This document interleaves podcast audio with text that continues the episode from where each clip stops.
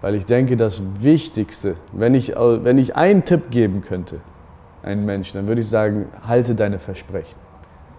Das ist das, was die reichsten Menschen der Welt sehr gerne haben um sich herum und sehr viel Geld dafür bezahlen. Es hört sich einfacher an, als, man, als, als, als es ist. Aber halte deine Versprechen. In der heutigen Podcast-Folge spreche ich mit Unternehmer, Investor und Influencer Saigin Yalcin.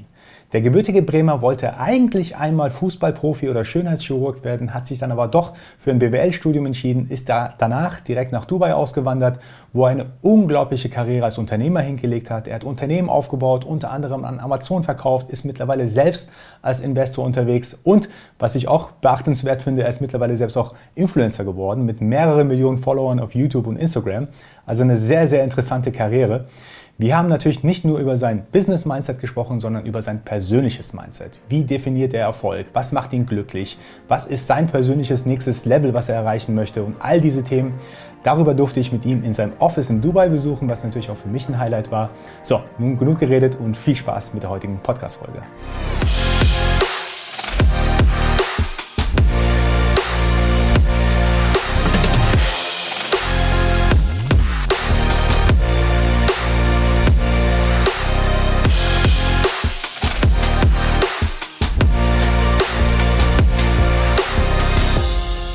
Feigin, herzlichen Dank für die Einladung zu dir ins Office. Gerne. Super interessant und spannend hier. Ich habe mich vorhin schon umgeschaut. Echt ein tolles Office. Danke. Ich habe in der Intro schon so ein bisschen erzählt, wer du bist und was du so machst. Und die erste Frage, die natürlich, die ich finde, relativ naheliegend ist, ähm, welche drei Eigenschaften braucht man denn eigentlich mit deiner Erfahrung, um unternehmerisch so erfolgreich zu werden? Gute Frage. Ich habe äh, in meinem Buch sechs beschrieben. Ich denke, es gibt es gibt neun Faktoren, davon sind drei Faktoren zum Scheitern und sechs zum Erfolg. Und die drei, die ich immer nenne, sind, man muss erstmal äh, wenig Pech haben. Und das bedeutet in dem Sinne, dass man nicht im falschen Land zur falschen Zeit mit einer schweren mentalen Behinderung geboren wird. Äh, da, können wir uns schon glücklich schätzen. Wenn man in Deutschland geboren wird oder in vielen freien Ländern, äh, das Glück hat, geboren zu werden, zur richtigen Zeit, dann hat man schon etwas vermieden, was für viele Menschen sehr, sehr schwierig ist. Äh, beziehungsweise sie hatten einfach Pech. Manchmal darf man nicht Unternehmer werden. Es gibt Länder, da ist es verboten. So ein bisschen Lebenslotterie. Genau. Und die Leichtigkeit äh, des Unternehmertums ist nicht überall gleich. Das muss man realisieren, wenn man das eigentlich schon sieht, wie viel Glück man dort hatte ist man vielleicht schon dankbarer, dass man die nächsten sechs Erfolgsfaktoren in dem Sinne angehen kann. Und da habe ich äh, mit vielen Unternehmern geredet. Ich habe ja schon gefühlte hunderte Unternehmer getroffen, vielleicht sogar mehr. Wir kommen nochmal auf das Thema Netzwerken zurück dann irgendwann. Und da habe ich äh, gesehen, dass es sechs Faktoren gibt, die, die mir auffallen. Das erste ist, dass eine Verzerrung Richtung Aktion. Viele Unternehmer bereiten weniger vor, machen lieber. Nicht in dem Sinne, dass sie unvorbereitet sind, sondern sie nehmen sich eine bestimmte Zeit, um sehr viel Daten zu sammeln über ihr Vorgehen und ihr Vorhaben. Und dann fangen sie aber auch wirklich an. Das heißt, dann ab einem Punkt wird einfach viel weniger geredet. Ich sage immer, es gibt so zwei Lager im, in der Welt. Es gibt Menschen, die Sachen machen und es gibt Menschen, die darüber reden. Und dazwischen gibt es eigentlich nicht viel. Und das Zweite ist, was mir aufgefallen ist, ich pick einfach mal drei raus. Gerne. Also ich will ja nicht alles vorausnehmen. ist äh, der Wert, äh, den sie legen auf ihre Reputation. Und das ist in dem Sinne, was ich immer sage, ist das Richtige zu machen, wenn keiner zuschaut. Ja, also man, das Ziel von mir oder auch von großen Unternehmern, die ich gesehen habe, viel erfolgreicher als ich, deren Ziel war nie eine Milliarde zu verdienen, sondern in der Lage zu sein, eine Milliarde abzulehnen, wenn es falsch ist. Und das ist äh, die Denkweise, die mich äh, vorantreibt. Es ist äh, diese teilweise unethischen und illegalen Abkürzungen zu vermeiden. Und das Dritte ist ähm, ein Standard der Exzellenz. Mhm. da sehe ich äh, sehr häufig, dass das mit Glück verwechselt wird. In dem Sinne, dass ich beim Fußball gesehen habe, dass unser Trainer uns das beigebracht hat. Ich habe bis zur A-Jugend Bundesliga gespielt und da habe ich gemerkt, dass unser Trainer uns einen Standard der Exzellenz gegeben hat. Er hat uns beigebracht, dass wir die Besten wären. Wir haben es einfach so oft gehört, dass wir es geglaubt haben. Und in, wenn man diese, sich diesen Standard setzt, dann hat man ein Bild von sich selber. Das heißt zum Beispiel, dass man nicht lügt, dass man als Fußballspieler nicht raucht oder nicht äh, spät schlafen geht vor dem äh, Spiel. Wenn man das Bild von sich selber hat, dann ist der schöne sekundäre Effekt eigentlich, dass das Bild von dir selber, das du hast, auch andere Menschen sehen mhm. und sie dann auch dieses Bild übernehmen. Mhm. Und er hat uns auch nie gesagt, äh, wann zum Beispiel ein Talentscout zuschaut, äh, zur nationalen Auswahl zum Beispiel. Er hat immer nur gesagt, es kommt bald einer oder vielleicht ist er auch schon hier. Das heißt, wir waren immer auf der Hut. Wir haben immer auf unser Bestes, Bestes gegeben, weil wir nie wussten, wann. Das kommt eigentlich von der Verhaltensökonomie, habe ich später dann festgestellt. Oder ähm, wenn man nicht weiß, wann jemand zuschaut oder wann das Glück kommt, dann ist man immer auf dem Standard. Und dann verbindet man eigentlich deinen besten, deine beste Performance mit dem Antreffen des Glücks. Und das nenne ich die Glückumwandlungsrate. Glück hat jeder, ist ja nur eine reine Form von Zufall. Das heißt also, wie der Zufall es schon definiert, hat es jeder mal. Nur nicht jeder verwandelt es dann in etwas Positives für sein Leben. Und das kommt einfach, weil man nicht nur dann abliefern sollte, wenn man weiß, dass gleich vielleicht eine Opportunität da ist, sondern immer auf dem Level ist. Das finde ich mega interessant. Kannst du bitte nochmal darauf eingehen, wie du Glück definierst? Du hast gerade nur Zufall gesagt, aber kannst du aus deiner Sicht das nochmal sagen? Wie gesagt, Glück ist für mich eine reine Form von Zufall, in dem Sinn, dass man äh, die bestimmten, eine bestimmte Konstellation von Zuständen haben muss, dass man sein Ziel erreicht, zusätzlich zu seinem eigenen Talent. Ja? Mhm. Das heißt also, man kann der beste Fußballspieler sein, aber wenn gerade keiner zuschaut, dann bringt das nichts. Aber wenn man immer sein Bestes liefert, dann wird irgendwann auch mal einer zuschauen.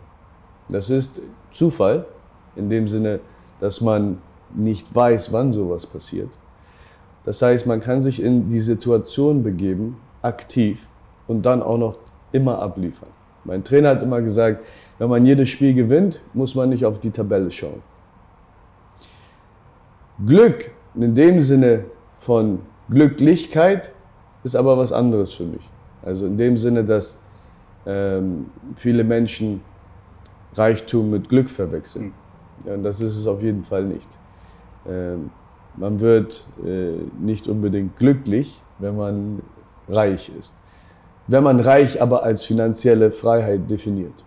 Es gibt natürlich, äh, im Buch erkläre ich vier Levels von äh, finanzieller Freiheit.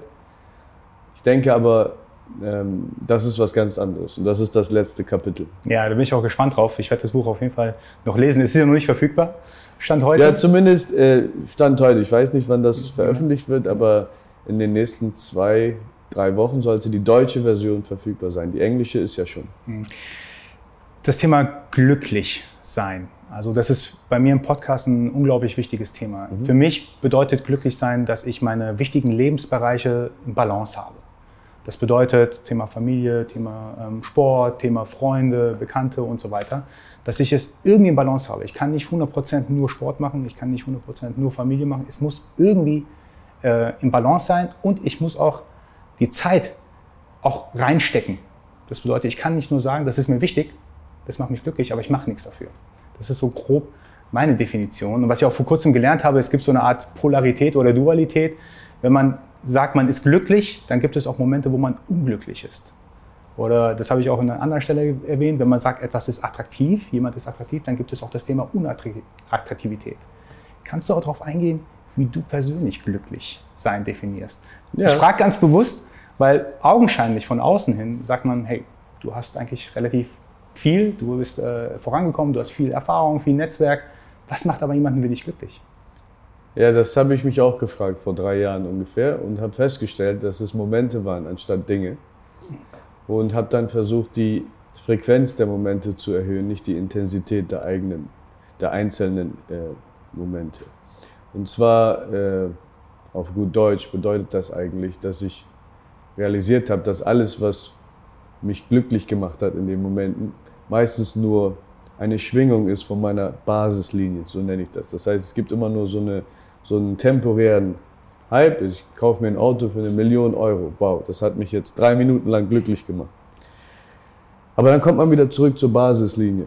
Und, ähm, und das, wenn man sich das anschaut, die Basislinie kann relativ hoch, also das ist beim Menschen so, dass man eigentlich mit immer weniger äh, Sachen glücklich sein kann, wenn man die Basislinie einfach mal reduziert. Was bedeutet das? Wenn ich jetzt sehr äh, wohlhabend werde, dann ähm, kaufe ich mir einfach noch teurere Sachen und mache dann noch teurere äh, Erlebnisse.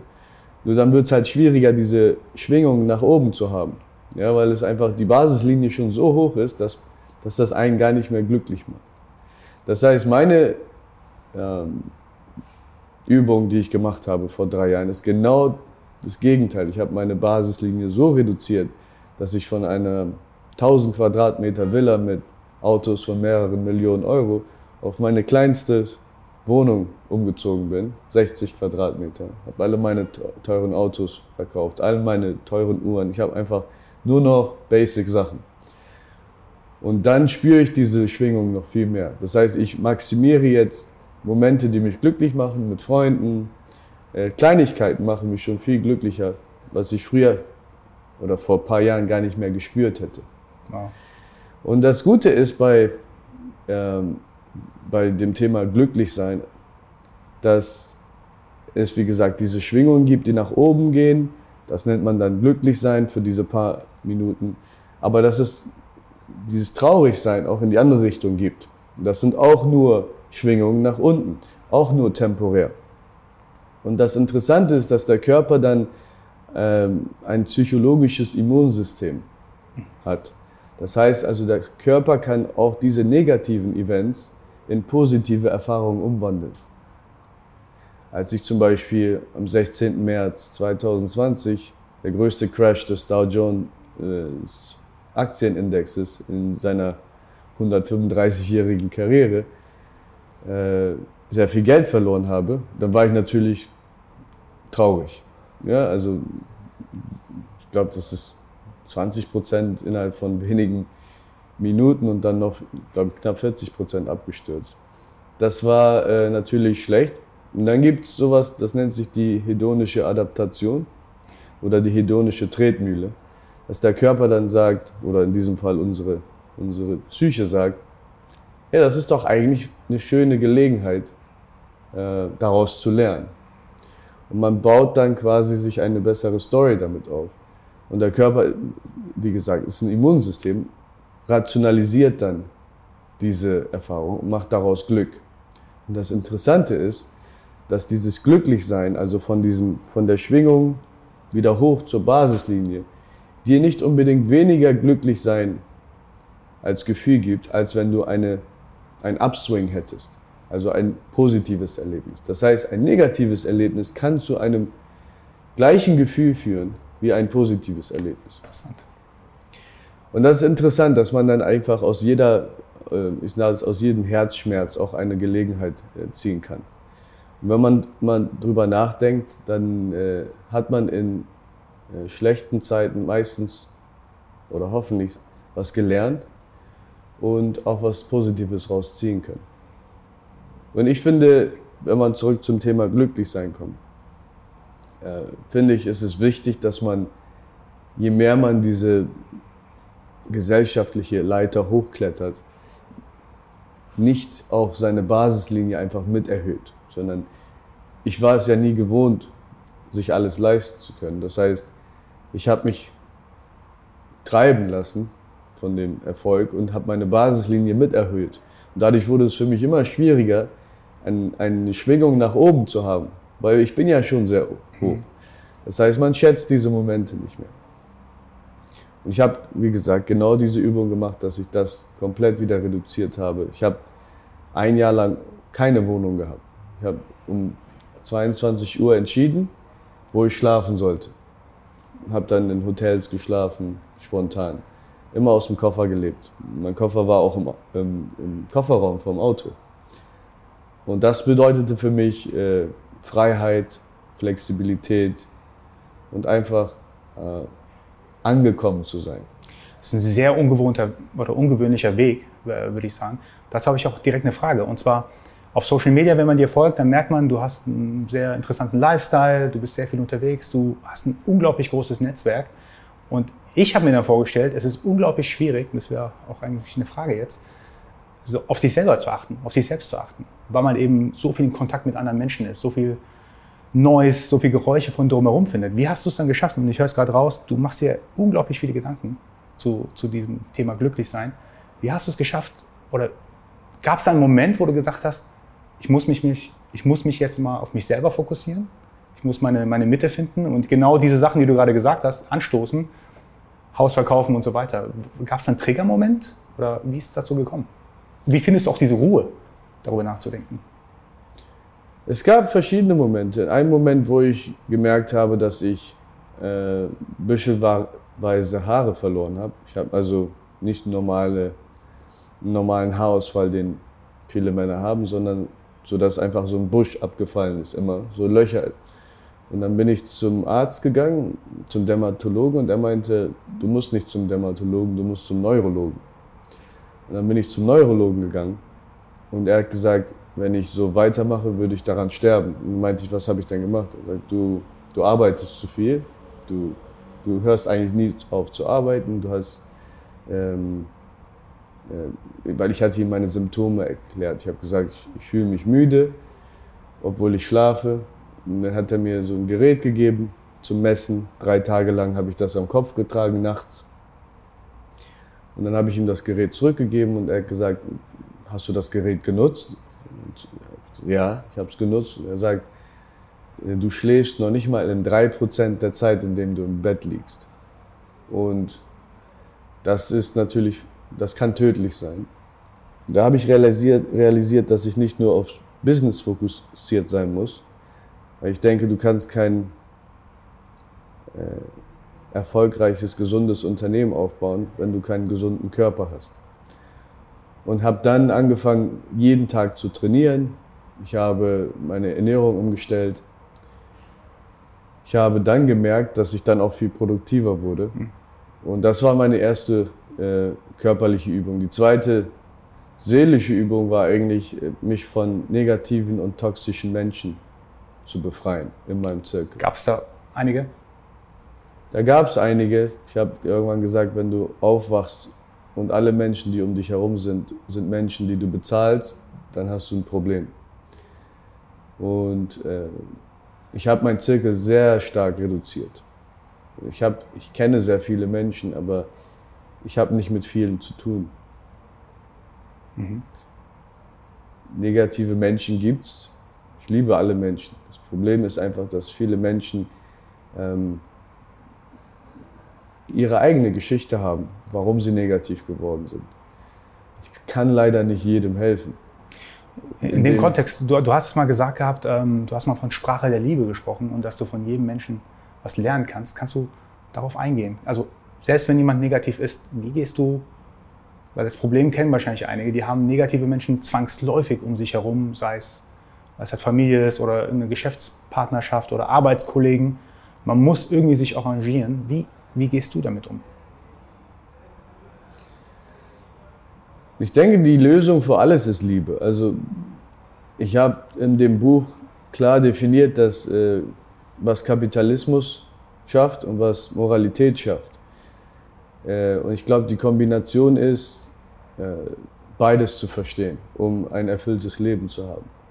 Ich glaube, die Sprache des Kapitalismus ist Mathematik. Die Sprache der Moralität ist Liebe. man muss als Unternehmer auch beide Sprachen sprechen. Und das ist wichtig. Und wenn man sich die größten Probleme der Welt anschaut, dafür haben wir drei Systeme aufgebaut als Menschen. Wir haben uns ein For-Profit-System aufgebaut, also Kapitalismus, das Probleme löst. Die meisten Probleme, die wir haben, die lösen wir durch Kapitalismus, indem wir Firmen gründen, die für einen Profit ein Problem im Markt lösen. Und wenn sie kein Problem im Markt lösen, dann sterben sie. Das ist ein sehr guter Mechanismus, um bestimmte Probleme zu lösen.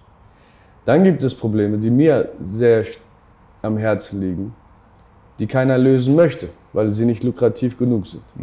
Das sind zum Beispiel seltene Krankheiten. Meine Schwester hat eine seltene Krankheit, an der ich seit Jahren arbeite.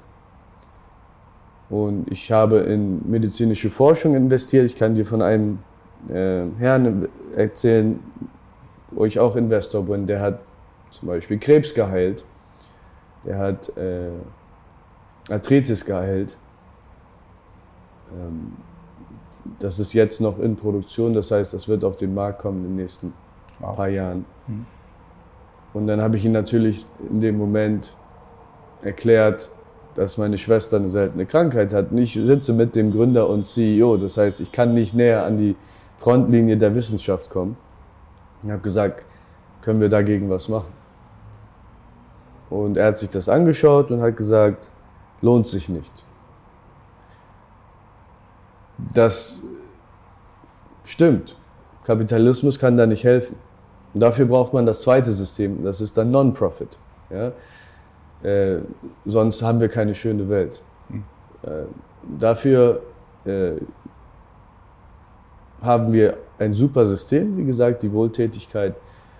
Und das dritte ist äh, das System der Regierung. Ja? Die haben wir, um Polizei zu haben, um Militär zu haben, um Gerichte zu haben. Die lösen auch äh, ein Problem in der Welt. Der Trick darin ist, dass wir genau diese drei Systeme harmonisch zusammenarbeiten haben und nicht uns nur auf eine Sache fokussieren. Wenn man äh, ein Gewinner im Kapitalismus ist, aber ein Loser in der Moralität, dann ist man kein erfolgreicher Mensch. Und das ist, äh, das ist genau das, was am Ende vielleicht auch äh, dein Warum sein sollte. Warum du dein Unternehmen gründen möchtest. Weil ich glaube, nur mit kapitalistischen Zielen wirst du nicht äh, ankommen. Ist das auch deine Definition von Erfolg? Meine Definition ist von Erfolg, ist es ein guter Mensch zu sein. Und das mhm. ist leider nicht mit Kapitalismus gelöst, nicht mhm. alleine. Mhm. mhm. mhm. Kannst du noch mal kurz darauf eingehen? Also unterscheidest du zwischen, also das, was ich verstanden habe, es gibt keinen rein unternehmerischen Erfolg, sondern nur in Kombination zum Beispiel mit einem ja, moralischen, äh, ähm, mit moralischen Standards, die man hat. Könntest du aber trotzdem mal eingehen, dass ich ganz genau verstehe, was Erfolg für dich genau bedeutet? Was bedeutet Erfolg für mich? Ich habe mir diese Frage gestellt und habe auch gesagt, wer war der erfolgreichste Mensch aller Zeiten? Mhm. Ich habe gesagt, das war nicht der Reichste. Das war auch nicht der, der am längsten gelebt hat. Das war ein Mensch, der nie vergessen wurde. Es gab ja schon über 109 Milliarden Menschen. An wie viel kannst du dich erinnern? Hm. Dann habe ich gesagt, okay, äh, nicht vergessen zu werden, ist gar nicht so einfach. Ja? Das heißt also, sage immer, wenn du einen Trend töten willst, ist die beste Methode einfach aufzuhören, darüber zu reden. Mhm. Das ist die größte Bestrafung für jemanden, der erinnert werden möchte. Das heißt also, man muss irgendwie etwas kreieren, das einen überlebt. Das können äh, Unternehmen sein. Und ich äh, definiere das als mein ultimatives Dann was. Ich habe mit einem Freund von mir vor ein paar Jahren gesprochen und der hat mich gefragt, warum ich so viele arbeite. Und er meinte, das, äh, das macht keinen Sinn. Da habe ich gesagt, okay, ich arbeite, weil ich äh, mir dann ein Haus leisten möchte. Und dann meinte er, und dann was? Ich gesagt, ja, ein größeres Haus. So, ja, und dann was? Ja, ein Auto, ein Sportwagen. Ja, und dann was?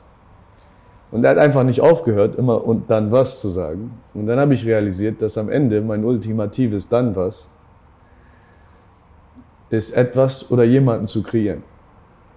Etwas oder jemanden zu kreieren, okay. Genau, jemanden zu kreieren ist, glaube ich, ja. Äh, rein aus biologischer Sicht die Definition von Erfolg. Und etwas zu kreieren ist etwas, was mich überlebt. Das muss nicht ein Unternehmen sein. Das kann ähm, eine Ideologie sein. Das kann ein, eine Bewegung sein. Ja. Eine Bewegung. Es kann ja. einfach alles sein, das dafür, dazu führt, dass man nicht vergessen wird. Aber auch hoffentlich in positiver Art und Weise. Und hier ist das Dilemma. Wo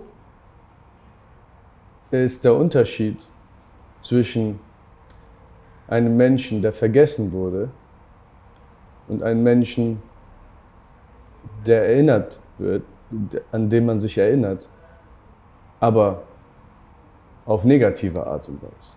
Wer ist erfolgreicher? Das ist sehr, sehr gefährlich, weil es gibt sehr viele Menschen, die wurden nicht vergessen, aber als grausame Menschen.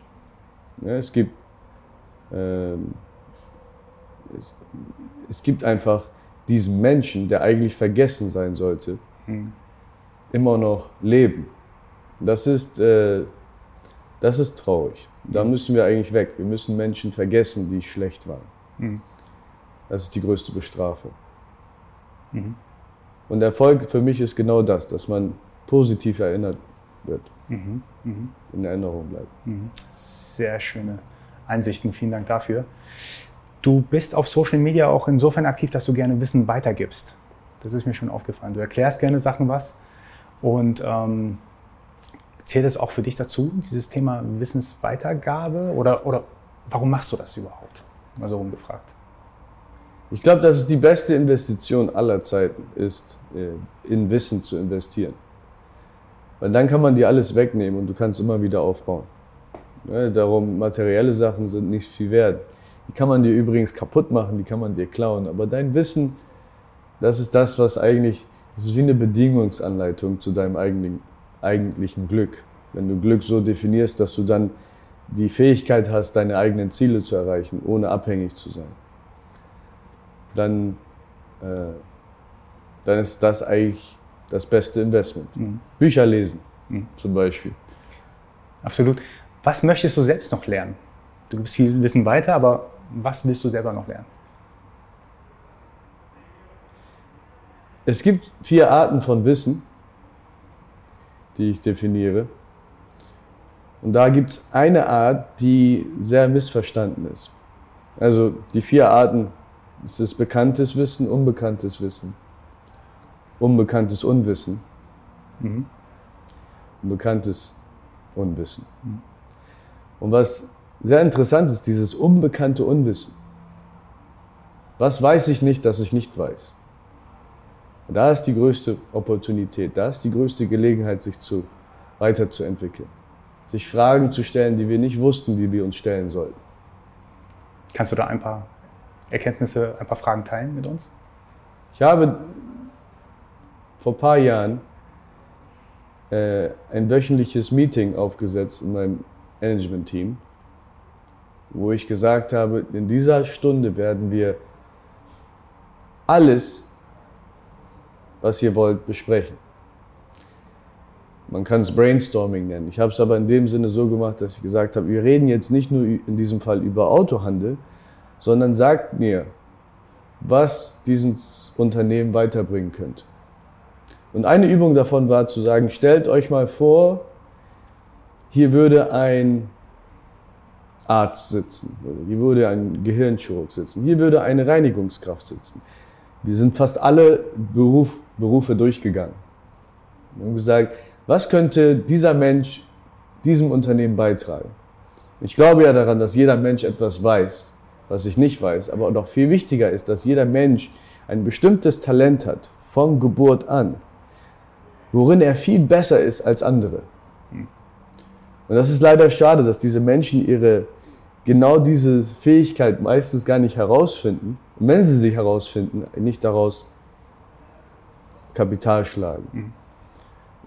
Und einfach sagen, ja gut, ich mache trotzdem was anderes, weil es einfacher ist, damit jetzt erstmal sein, sein Gehalt zu verdienen.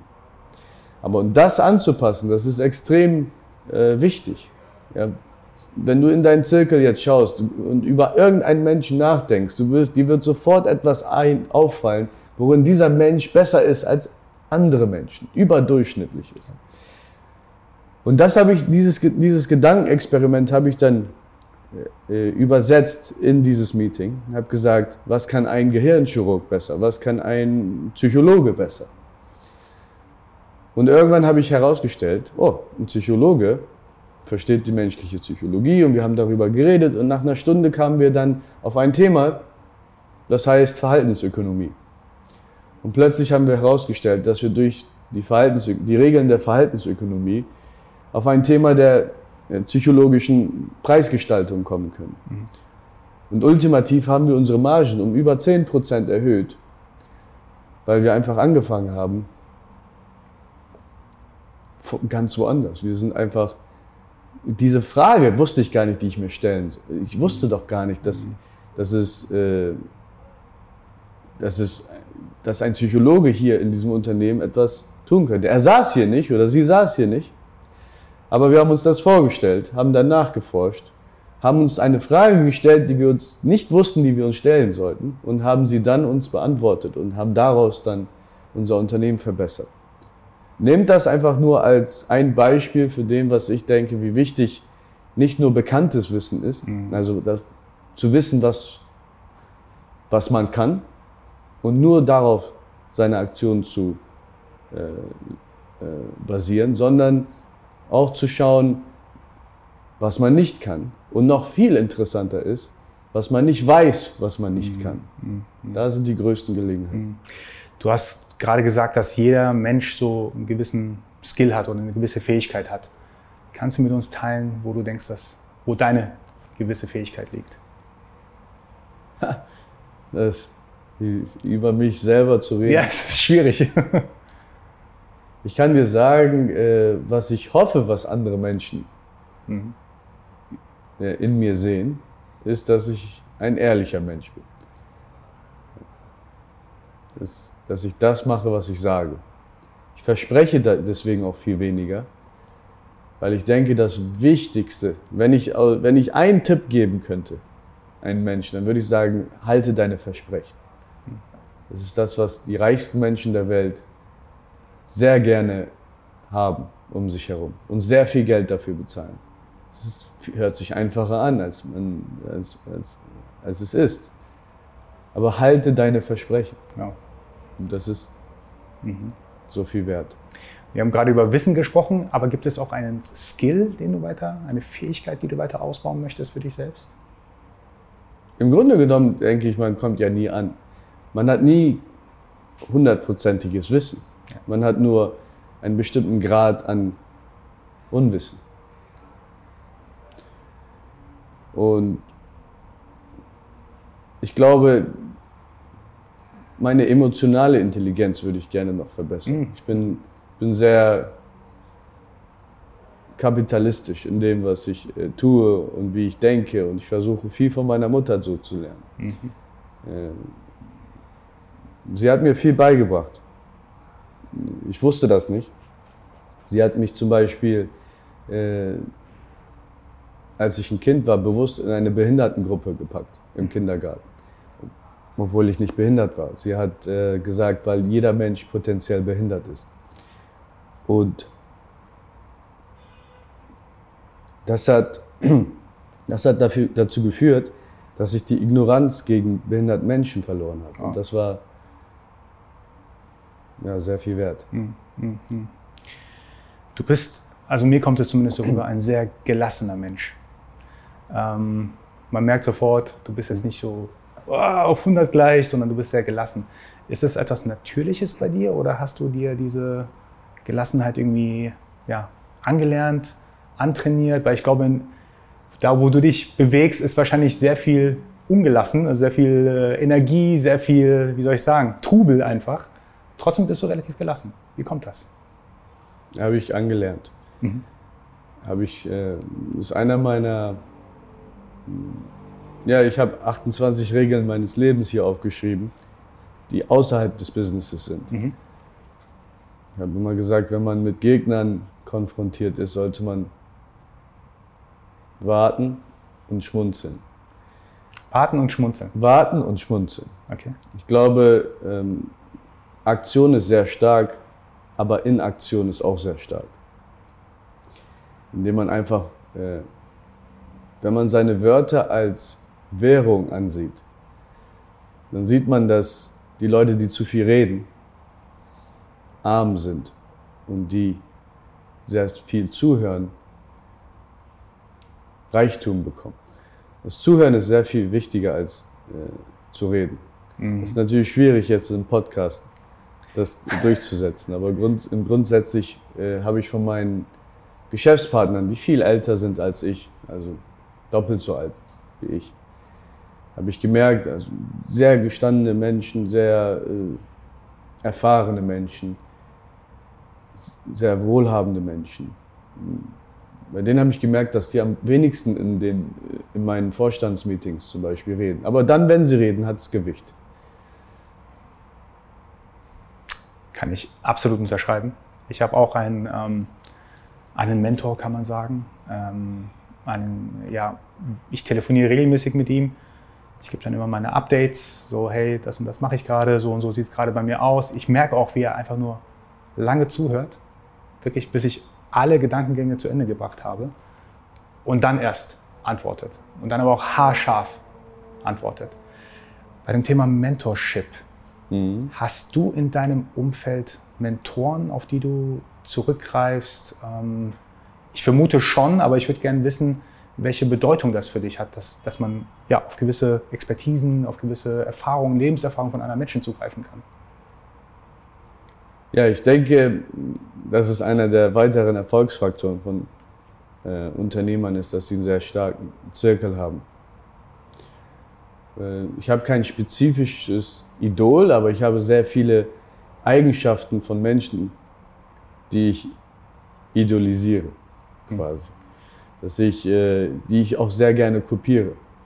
Also punktuell Eigenschaften. Genau. genau. Wie gesagt, ich hatte ja gesagt, dass es bestimmte Menschen gibt, bestimmte Fähigkeiten eines jeden Menschen gibt, die sehr überdurchschnittlich sind. Und die, die ich mag, die kopiere ich mir und mache dann meine, werde dann meine eigene Version von Mensch. Und vielleicht auch die beste Version immer wieder. Äh, und das habe ich. Ich habe das schon ähm, seitdem ich in der, seit, ja, seit der Zeit in der WHU, also an meiner Hochschule. Da hatte ich sehr viele äh, starke Menschen um mich herum, bis heute noch. Von denen habe ich viel gelernt. Ich glaube, das ist auch das, was ich an der Uni gelernt habe. Das sind die Menschen. Ich habe an der Uni zwei Sachen eigentlich, die ich mitgenommen habe. Ein bisschen, vielleicht sogar zweieinhalb. Ein bisschen über äh, BWL als Diplomkaufmann. Aber ich glaube, das meiste war das Lernen zu lernen und die Menschen um mich herum. Das waren die wertvollsten Sachen. Mhm. Ja, man sagt ja so schön, du bist der Durchschnitt der fünf Menschen um dich herum, äh, von den Fähigkeiten, vom Wissen her und so weiter. Also ähm, bin, ich, bin ich auf jeden Fall bei dir.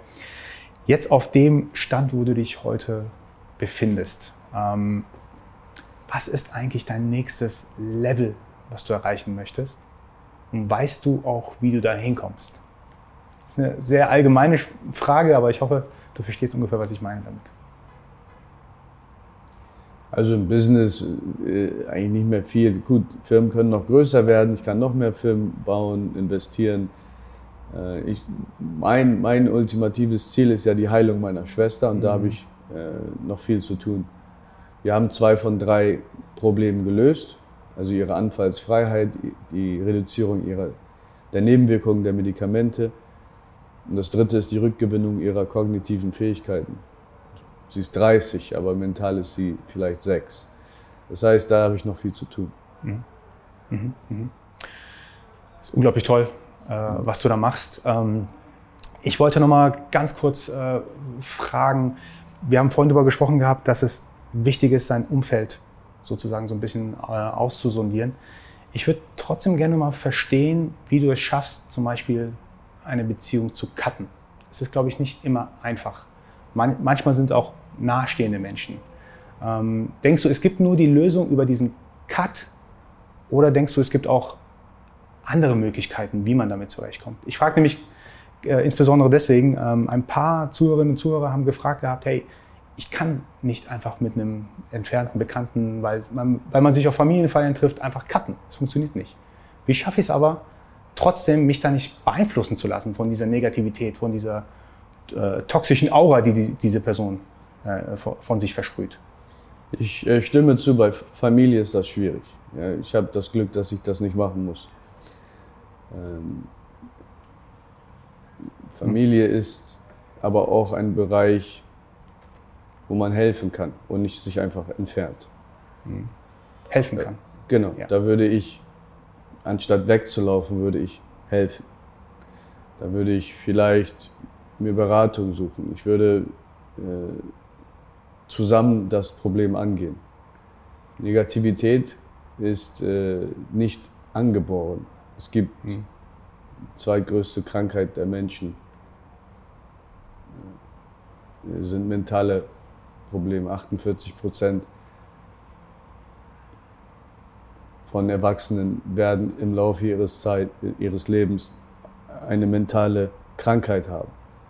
Viele reden nicht darüber und das ist ähm, ein Thema, das man heilen kann. Ja? Ich würde Familienmitgliedern helfen, das zu heilen.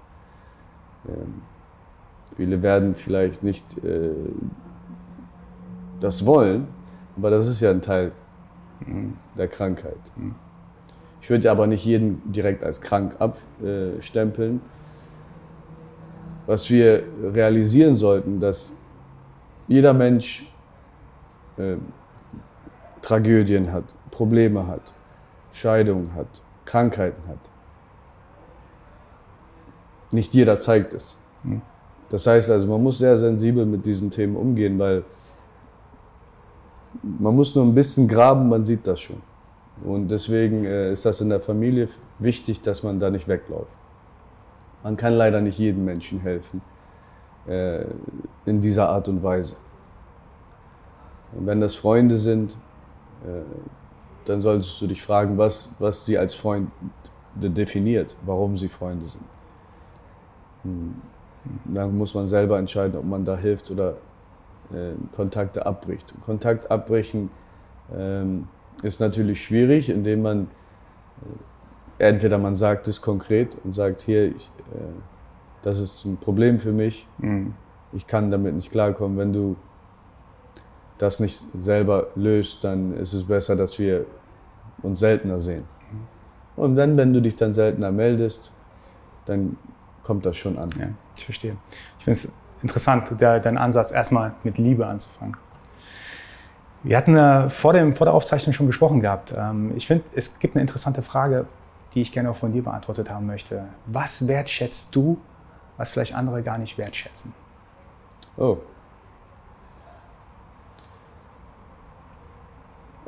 ich, also ich, ich kann dir sagen, was ich wertschätze. Das mache ich äh, jeden Morgen. Meine Dankbarkeitsübung. Weil ich denke, das Gehirn kann Dankbarkeit mit Angst nicht verbinden. Bitte detailliert darauf eingehen. du kannst zum Beispiel nicht Angst haben und gleichzeitig dankbar sein. Diese beiden Gefühle kann das Gehirn nicht kombinieren. Wenn du also diese Übung machst und sagst, wofür bin ich dankbar, was könnte nicht besser sein in meinem Leben? Was könnte? Okay. Das ist zum Beispiel, da denke ich an meine Familie. Ich denke daran, dass ich meine Freiheit habe. Ich habe Freunde, die ins Gefängnis gekommen sind, weil sie Schulden hatten, Unternehmensschulden. Es ist leider hier so gewesen, vor, noch vor kurzem, äh, dass äh, man durch eine Insolvenz ins Gefängnis kommen konnte, ja, weil man Schulden hatte. Das hat sich zum Glück jetzt geändert. Und dann merkt man, wie hart das ist, wenn man nicht mehr frei ist. Also die Freiheiten, die wir vielleicht als gegeben ansehen, sind nicht so selbstverständlich. Das heißt, Ähm, diese Dankbarkeitsübung und die Freiheit, die man hat, jetzt physische Freiheit, aber dann die ich habe, also die finanzielle Freiheit und dann eine gute Familie zu haben, das ist, äh, was, was mich glücklich macht. Und äh, das schätze ich sehr. Ich glaube, das schätzen auch andere Menschen sehr. Es wird leider vergessen. Ich glaube, viele Menschen leben im Autopiloten. Mhm. Und die Fähigkeit, seinen Autopiloten abzuschalten, erfordert mentale Energie. Aber gleichzeitig ist das auch die Möglichkeit, sein Leben wirklich bewusst zu leben. Es ist traurig zu sehen, wie viele Menschen auf Autopilot routiniert alt werden, vorhersehbar. Das ist so, als würde dir jemand sagen, wann und wo du sterben wirst. Das zerstört dein Leben. Ich glaube, ich bin voll bei dir. Das Thema Dankbarkeit ist, glaube ich, vielen irgendwo bewusst, aber es wird irgendwie nicht praktiziert. Also ich persönlich, ähm, ich liebe das Thema Dankbarkeit. Ich denke, es gibt eine, es gibt eine Situation, die man sich vorstellen kann. Ähm, sagen wir mal, irgendwas passiert Schlimmes um dich selbst oder um dich selbst herum, für dich selbst. Und dann ist man eigentlich bereit, alles herzugeben, um wieder diesen Vorzustand zu erreichen. Das heißt eigentlich dann im Umkehrschluss, dass die jetzige Situation eigentlich, wenn alles in Ordnung ist, eigentlich unbezahlbar ist.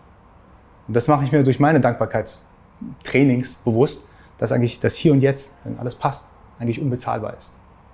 100 Prozent. Ich hatte, ich hatte, Im Januar war meine Schwester im Intensivcare, mhm.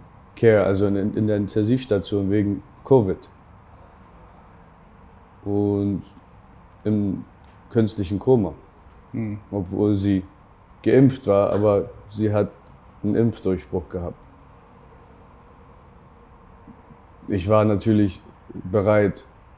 Ich habe auch gesagt, was kann ich kaufen, damit sie jetzt gesund wird. Der Arzt hat gesagt, nichts. Du kannst absolut nichts machen. Übrigens gibt es auch jetzt keine Medikamente, die jetzt Covid heilen. Aber ich wäre bereit, alles zu bezahlen.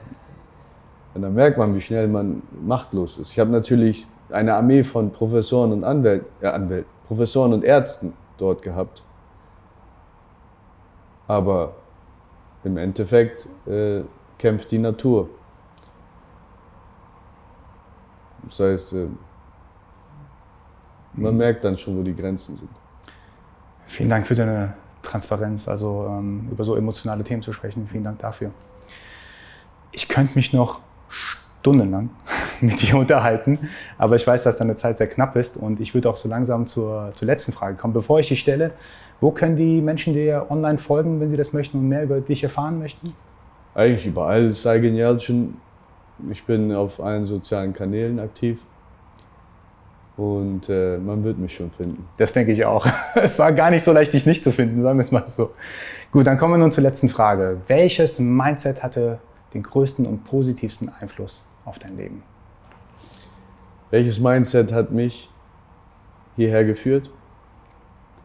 Ich habe in meinem Buch äh, drei Mentalitäten erklärt, die ich kombiniere. Ähm, die ich auch von anderen Menschen gelernt habe und dann meine Version daraus gemacht habe. Ich nenne sie meine No Need, No Limit und All-In Mentalität. Die drei zu kombinieren, mir sehr viel geholfen. No Need? No Need, also ich bin nicht bedürftig, ich bin nicht auf andere angewiesen. In Aktion kann sehr stark sein. No Limit. Ich denke nicht in Grenzen. Ich habe sehr klein gedacht, als ich noch Student war. Habe dann realisiert durch die Menschen um mich herum, dass äh, ich mich in Trivialitäten verloren habe. Hat mir mein Vater gesagt damals, äh, du sollst nicht den Ozean überqueren, aber in der Pfütze ertrinken. Und das dritte äh, ist meine All-In-Mentalität. Das habe ich von einem, ja, ich glaube, den legendärsten Hedgefondsmanager aller Zeiten. War auch einer meiner ersten Investoren gelernt. Wenn du etwas, an etwas glaubst, geh all in. Aber wie gesagt, das ist im Detail erklärt. Mega, mega. Kannst du am Ende jetzt so ganz kurz darauf eingehen, warum du das Buch geschrieben hast? Ich habe vor sechs Jahren äh, mich entschieden, auf den sozialen Kanälen aktiv zu sein. Einfach Leuten ein bisschen zu helfen, mit einem Rezept, wie ich an Unternehmen herangehe. Ja, wie baut man einen Businessplan auf? Wie baut man ein Team auf? Wie baut man ein erfolgreiches Unternehmen auf? Aus meiner Perspektive. Ähm, Das beantwortet viele Fragen. Gleichzeitig habe ich das in den Mantel der Morali- Moralität gepackt. Und das ist die Kombination zwischen Kapitalismus und Moralität in diesem Buch. Es beantwortet viele Fragen der Follower, die ich habe, die mittlerweile kombiniert über drei Millionen Menschen sind. Ich kriege viele Fragen und das, das hilft natürlich, dass man das einmal komprimiert ähm, aufschreibt. Was ich dann gemerkt habe, ist, dass dir das Buchschreiben etwas beibringt über das Thema, worüber du das Buch schreibst. Sehr Jeden Satz, den ich da reingepackt habe, habe ich nachgeforscht. Meine, mein Literaturverzeichnis ist sehr lang, es sind, ich glaube, hunderte von Büchern. Das heißt, ich habe durch dieses Buch auch sehr viel gelernt und tue es immer noch. Sehr cool. Sehr starke Abschlussworte. Saigen, ich danke dir wirklich von ganzem Herzen für deine Zeit. Gerne. Du bist ein unglaublich inspirierender Mensch für mich und ich Danke. hoffe, du machst noch ganz lange so weiter. Danke, vielen Dank. Vielen Dank. Bis bald wieder. Yeah.